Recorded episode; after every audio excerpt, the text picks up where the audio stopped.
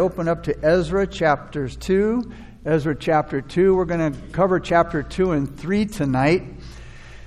And it's entitled Forsaking the Worldly for the Godly. Forsaking the Worldly for the Godly. the people that are now returning from capital, uh, Babylonian captivity, these who are returning represent men leaving the worldly life and going into, into the life and work of the kingdom of God. Let's begin with chapter 2, verse 1. And it says, Now, these are the people of the province who came back from the captivity of those who had been carried away, whom Nebuchadnezzar, the king of Babylon, had carried away to Babylon, and who returned to Jerusalem and Judah, every one to his own city. Now, the phrase people of the province refers to the Jewish people of Judah who returned from captivity. Now, we can make some neat observations here. Now, remember in our last chapter, we read that not everybody that went into captivity went back to Jerusalem. Men forsake the worldly life by choice. Cyrus didn't order the Jews to leave Babylon. They chose to. They chose to leave. Everybody at one point left, left Egypt as a nation. All right? All of Israel left Egypt as a nation. But they left, they left the captivity in Babylon as individuals. You see, heaven doesn't force anybody to give up their sin. Heaven does not force anybody to forsake the world but they'll, they, they'll, they'll wish they had at the judgment. Now, for those who chose to leave Babylon, it was a good choice. It was a good choice. Why? Because it was better to build the temple of the Lord than to work in Babylon, even though they were prosperous. Because the spiritual is better than the subservient.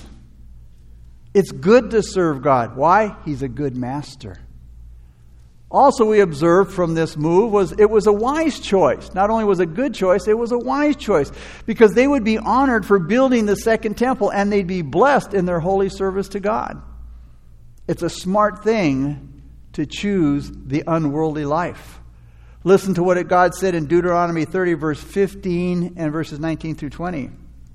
He said, Now listen, today I'm giving you a choice between life and death, between prosperity and disaster. He said, Today I have given you the choice between life and death, between blessing and curses. Now I call on heaven and earth to witness the choice that you make. Oh, that you would choose life, so that you and your descendants might live. He said, You can make this choice by loving the Lord your God, obeying Him, and committing yourself firmly to Him. This is the key to your life. And if you love and obey the Lord, you will live long in the land of the Lord in the land that the Lord swore to give your ancestors, Abraham, Isaac, and Jacob.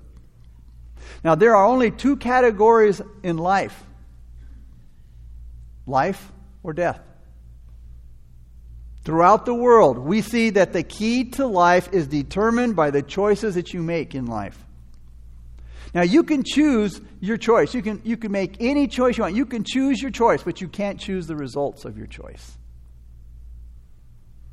It was also a self denying choice that these individuals made to leave Babylonian captivity and go back to their homeland. They had to leave behind family and friends and possessions of the life that they had made there during those 70 years of, uh, uh, of Babylonian captivity.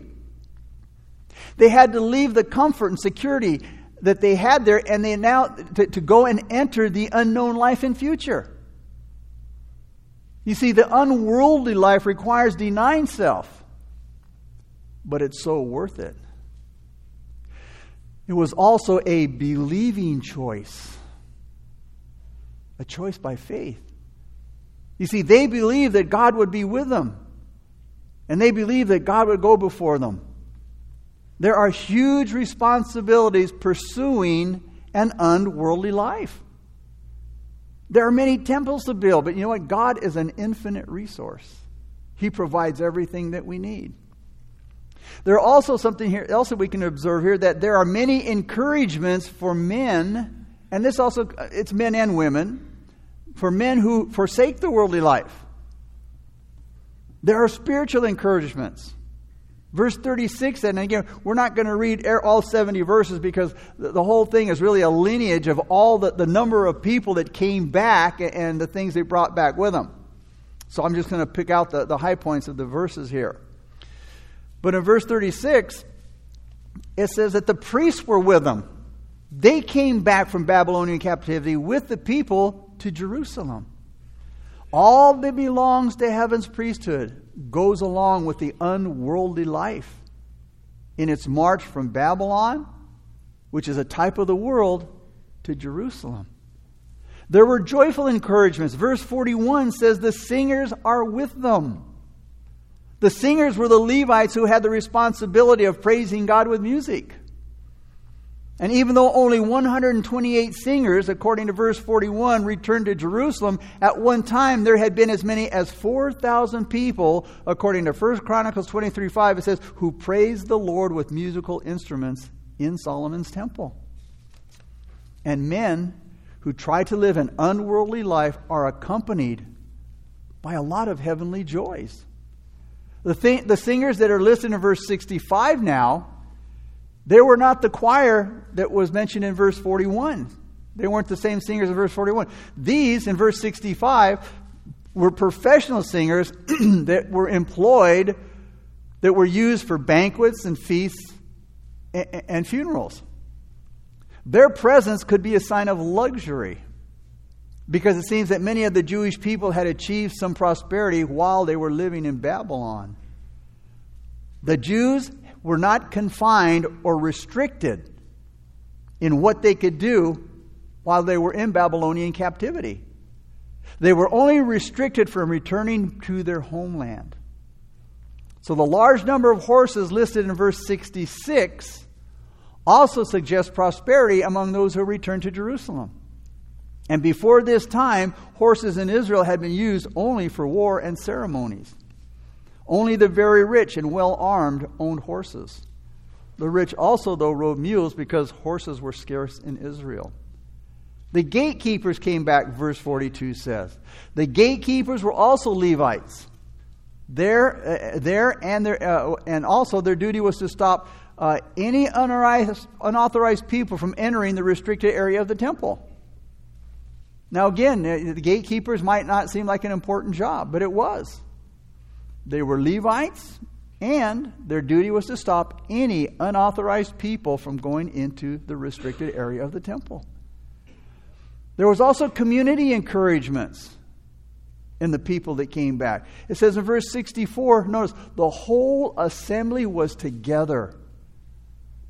The whole assembly was together, according to verse 64. The friendships of the unworldly life are helpful. There were different kinds of encouragements because there were many to help the people in their work in many different ways. And then, when it comes to forsaking the worldly life, men must be concerned about their own witness of the truth. Their witness must be honorable. But here was the problem. According to verses 59 and 63, some couldn't identify their father's house.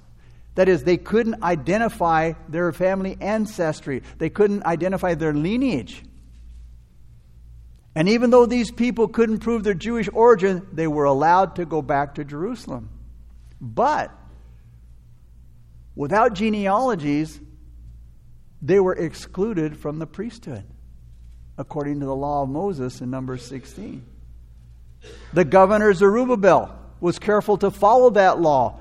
And, was, and he declared that those who were hoping to be priests when they went back, he said, You guys cannot eat of the most holy things because they couldn't prove their lineage that they were Levites, that they were priests or from the Aaronic priesthood. That meant they, that they could not, they should not take part in any priestly functions until a priest could consult the Urim and the Thummim, according to verse 63. They weren't to do anything because, again, they couldn't prove their lineage. So the priests would go to the Urim and the Thummim, which were sacred lots that were used to determine God's will.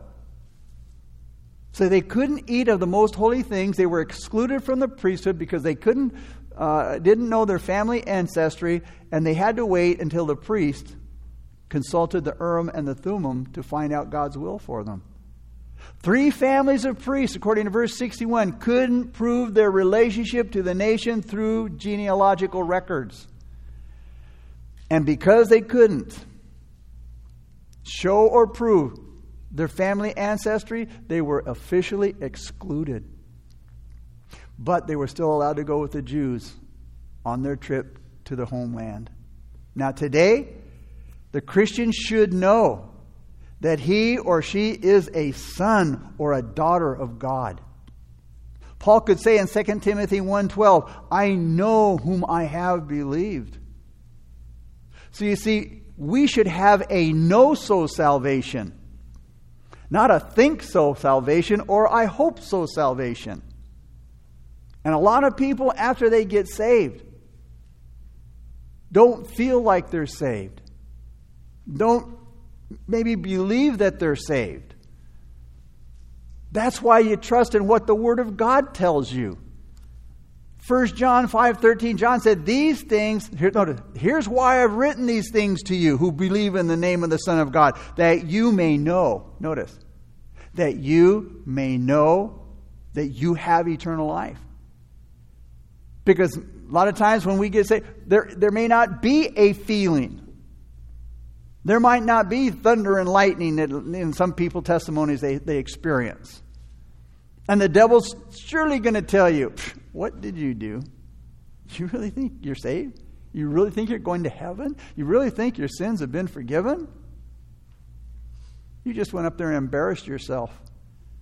And so you begin to believe, you begin to doubt. That's why you go to the Word and listen to what John says. I've written these things for those who believe in the name of the Son of God, that you may know. Don't go by feelings. Don't go by experiences. Know that you confessed your sins, you confessed with your mouth, and believed in your heart that Jesus Christ is Lord. You will be saved. Believe that. Know that you have eternal life. Don't depend on feelings when it comes to your salvation. Today, we don't carry a Christian ID card or a certificate to prove we're Christians. Why? The evidence is within us. 2 Corinthians 5:17 Paul said if anyone is in Christ he's a new creation she's a new creation. Old things have passed away behold all things become new. Your life will show the evidence of the new birth.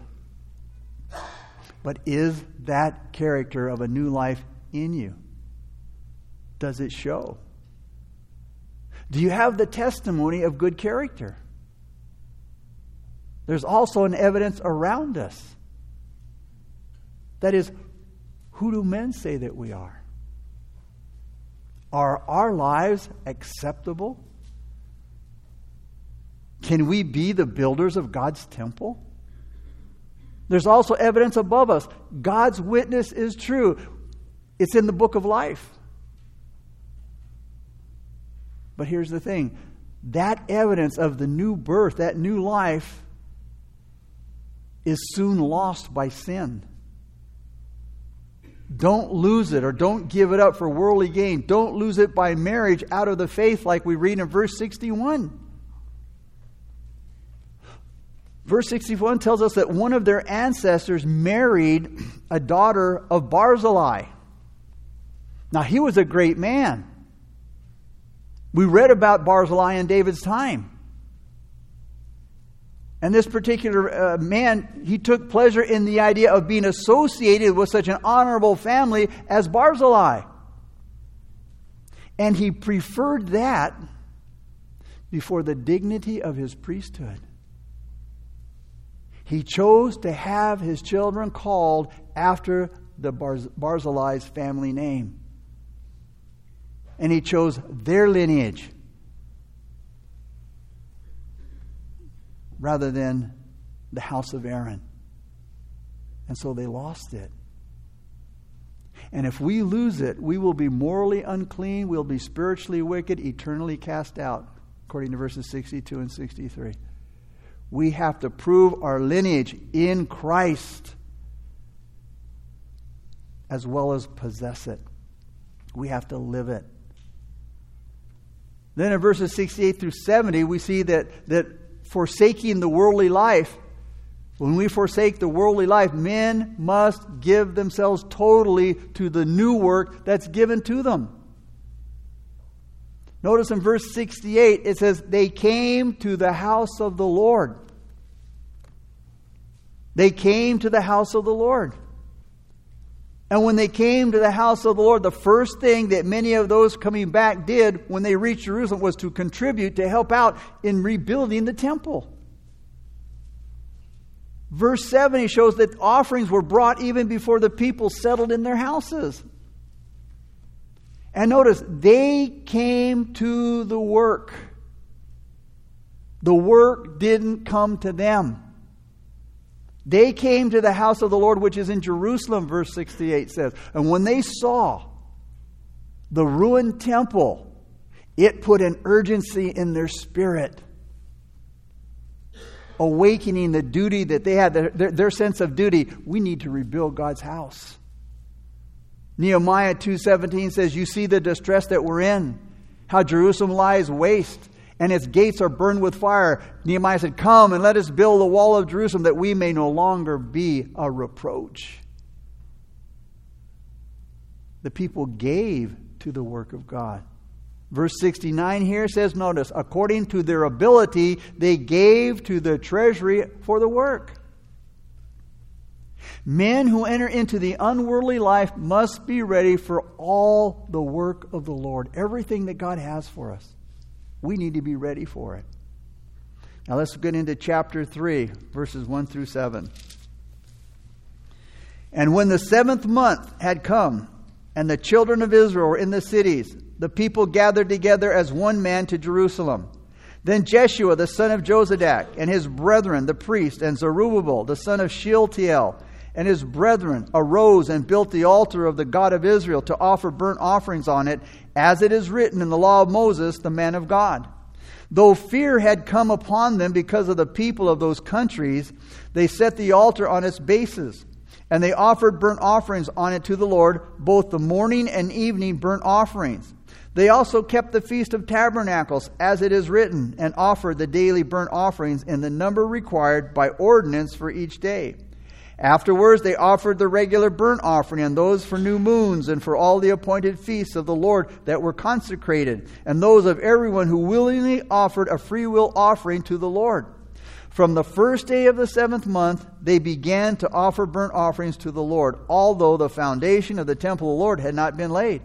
They also gave money to the masons and the carpenters, and food, drink, and oil to the people of Sidon and Tyre to bring cedar logs from Lebanon to, to the sea, to Joppa, according to the permission which they had from Cyrus, king of Persia. So when the Israelites got to Jerusalem, they peacefully and joyfully took back their old homes. Many of them uh, probably were returning to the same fields and the same homes that their fathers had been taken from. And then they showed a godliness that was probably partly due to their long discipline in Babylon. Their service to the Lord after the return was marked by these things, was characterized by this spontaneity. They jumped into it right away. Verses 1 and 5 show that. There must have been a lot of work to do to make those neglected fields over all of those years they were in captivity able to produce crops again. So there must have been a strong need for committed and continuous work on the parts of the people who returned. And without being ordered, without being ordered by any spiritual or secular leader, the people, it says in verse 1 here, notice, gathered together, notice how? As one man to Jerusalem. The people had come with a common desire of worshiping God, verse 9 shows us. A common drive, a common urgency, a common inspiration urged them, all of them, to leave their businesses, their family duties, and repairs to the city so that they could worship.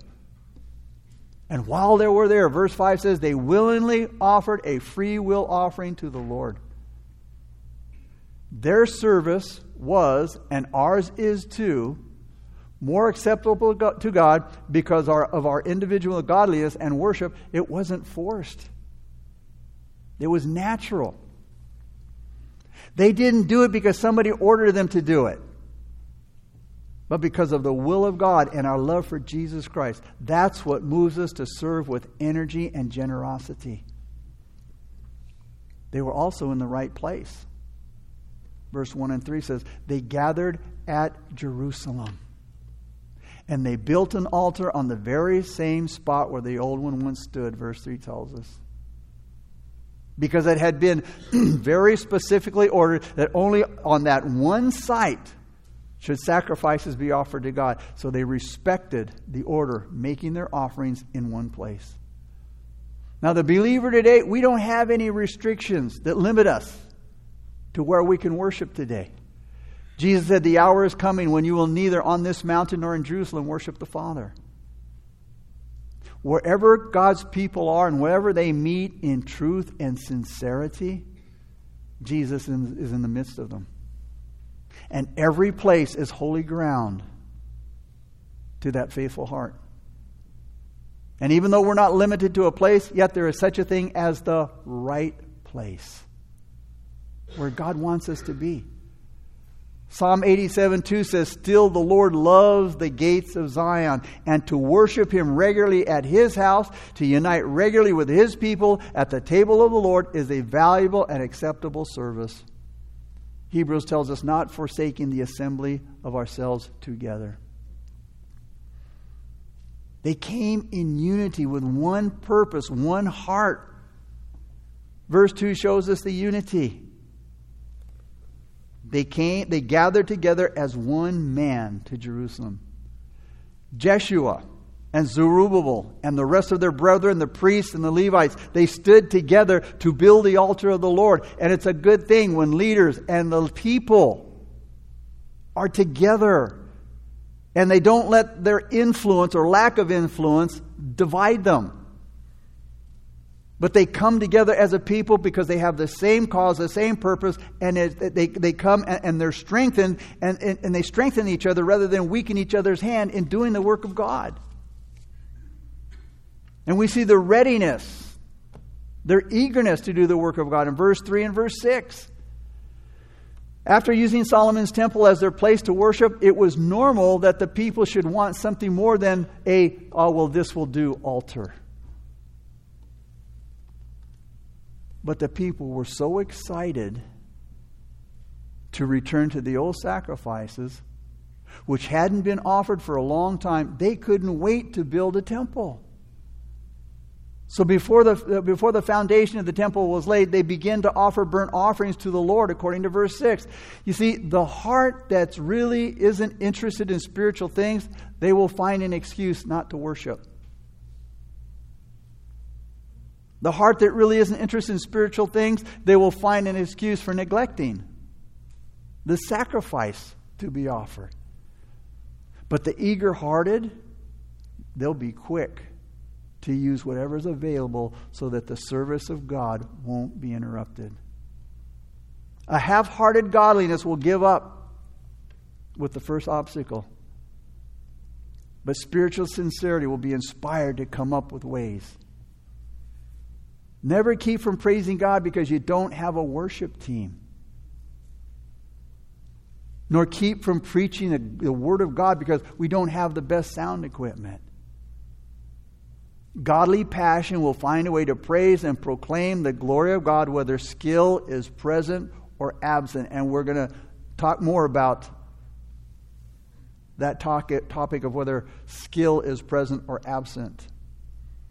Then they did it with regularity. Verse 4 said they offered the daily burnt offerings in the number required by ordinance for each day in obedience to God's word.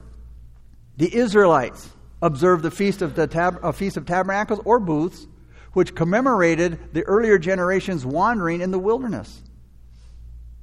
Now, there has to be room for the Holy Spirit to move and to lead and to guide, or our spiritual life will become just mechanical, robotic. It'll lose its liveliness, its flexibility, and the beauty of God. But there has to also be consistency constant services, daily devotion, morning and evening prayer. Freedom and law have to work together and they have to exist harmoniously together in every home and in every heart. And then we see in this gathering, we see the, the comprehensiveness of it. That is, they all understood what had to be done, according to verses 3 and 4. Now, conflicting feelings led them to the Lord. Their fear led them to seek God. And they set up the altar because they were afraid of the people around them, verse 3 says. And their joy also led to devotion. So they kept the joyous feast uh, uh of tabernacles. And it says, verse 4, they were united in their service where their gladness won over their fear. And the truly committed person is the one where all roads, whether good or bad, lead to the throne of grace, to the one whom all things no matter how different and difficult, makes them think of God and brings their grief and their fear as well as their joy to hope in their master. Verses 8 through 13. Now, in the second month of the second year of their coming to the house of God at Jerusalem, Zerubbabel, the son of uh, Shealtiel, Jeshua, the son of Jozadak, and the rest of their brethren, the priests and the Levites, and all those who had come out of the captivity to Jerusalem, began work and appointed the Levites from 20 years old and above to oversee the work of the house of the Lord. Then Jeshua, with his son and brothers, Kadmiel with his sons, and the sons of Judah, arose as one to oversee those working on the house of God, the sons of Henadad, with their sons and their brethren, the Levites. When the builders laid the foundation of the temple of the Lord, the priests stood in their apparel with trumpets, and the Levites and the sons of Asaph with cymbals to praise the Lord according to the ordinance of the King David, uh, the King David of Israel. And they sang responsively, praying and giving thanks to the Lord. For he is good, for his mercy endures forever towards Israel. Then all the people shouted with a great shout when they praised the Lord, because the foundation of the house of the Lord was laid. But many of the priests and Levites and heads of the fathers' houses, uh, old men who had seen the first temple, wept with a loud voice when the foundation of this temple was laid before their eyes. Yet many shouted aloud for joy, so that the people should, uh, could not discern the noise of the shout of joy from the noise of the weeping of the people. For the people shouted with a loud shout, and the sound was heard afar off. Now, here we have in verse 8 it says, In the second month of the second year of their coming, they began the work. Any leader that was with the Jews that returned could have given a good reason for waiting to build the temple at a better time. For example, the altar was already set up for them to worship. So that was good enough for now. Because you see, God would accept any offering that came from the heart, that comes from sincerity, no matter how poor the outward circumstances might be. So when I said earlier, you know, that, that, that regardless of, of their skill or their lack of skill, God accepted what they were doing because of the conditions. But again, the altar was ready, at the time was already set up for worship. That was good enough for the time. And God accepted the worship because it came from sincere heart, no matter how poor, again, the circumstances were. The fear of the people, their incompetence to build a temple that would compare with Solomon's, waiting till they could do something worthy for their God. And so all these things may have been good reasons for them not to go any further. And they may have been brought up. But if those things were brought up for not building the temple, or rebuilding, they were overturned by the true thought that to the God who had redeemed them from bondage and who gave them back their old freedoms and the land that they loved, they owed God so much. And they owed him the very best that they could offer, and they owed it to him now. They learned a long time ago that the first fruits belonged to God who gave them everything. And it was fitting that as soon as they were established in their own land, that they could uh, they should build for him. Who was the source of all their blessings. They should build for him, who was the source of all their blessings, the best house they could build. This was a thought of theirs, a true thought of theirs. And should find a home in our minds now.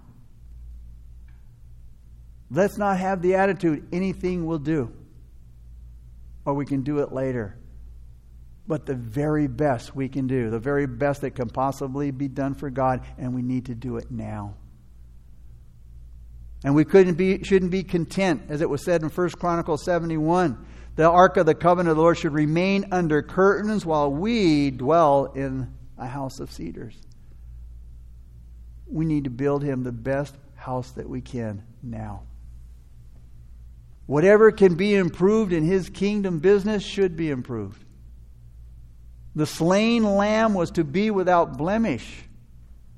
Deuteronomy 17, 1 said, You shall not sacrifice to the Lord your God a bull or sheep which has any blemish or defect, for that is an abomination to the Lord your God. What it was saying is, you are to give him the best that you have, not of your leftovers or of, of your defects.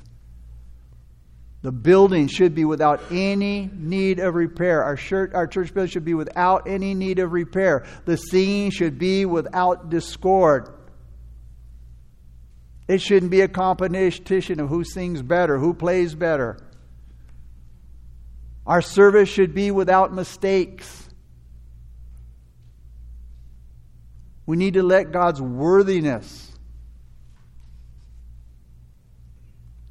prompt us to give him the best quality, the beauty, and the grace to be offered to our God who has given us not just what we need and not just what we, we can't do without, but the extravagant and the, and the wonderful and the magnificent. He's given us all that.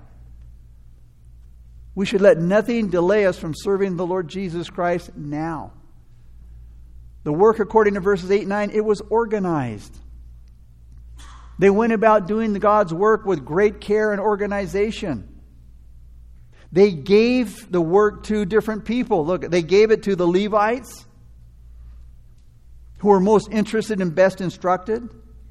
They gave it to those who were of a suitable age. In verse 8, they were 20, age 20 or above. They sent away to Tyre and Sidon to Lebanon for the best workmen and for the best materials money could buy, according to verse 7. The high priest and the priest supervised the work, and they saw to it that everything was done according to the book of the law of the Lord. We need to follow God's instructions when we do God's work. Not, oh, that's good enough or that will do. The work was quickly started, but it wasn't quickly nor carelessly done. And every part, each part was done by people who were especially skilled for it. You see, no amount of enthusiasm or desire for God's work can make up for the lack of intelligence and skill. We have to build up God's spiritual house, the church of Jesus Christ, not only inspired by a committed spirit but also, we need to be guided by a wise and intelligent use of the best ways and the best tools that we have. And then, according to verses 10 through 13, there were mixed feelings about the new temple. Finishing the foundation for the temple, it required a lot of effort by everybody that was involved. But nobody tried to get praise for himself or recognition for their own hard work. Those who had returned to Jerusalem, they celebrated laying the temple's foundation in almost the same way the generation before them had celebrated the first temple. And we read there that in verse again, uh, verse 11, two choruses were sung right away. One group sang, For he is good, and the other responded, For his mercy endures forever. Everybody praised God for what had been done. And James tells us all good gifts come from above, come from God. Our talents, our abilities, strength, leadership. And we should thank God for what has been done in us and through us, giving Him the glory.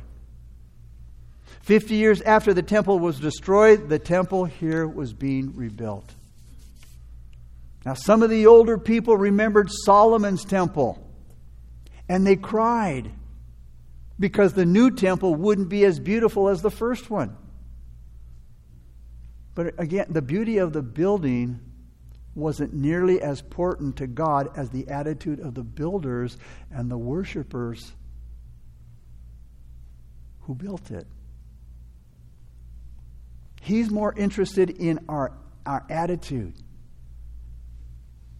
God cares more about what we are than what we accomplish. In closing, we all know and we all can see that our world is changing every day. And whatever great accomplishments we've made in the past, hey, they disappear and they deteriorate. We need to seek serving God with all of our heart and not worry about comparing our work with anybody else's. And because the temple was built on the foundation of Solomon's temple, the two structures weren't that different in size. But the old temple, oh, it was far more beautiful, far more elaborate and ornate, and it was surrounded by many buildings and a huge courtyard. Solomon's temple took seven years to build. Zerubbabel's temple took about four years.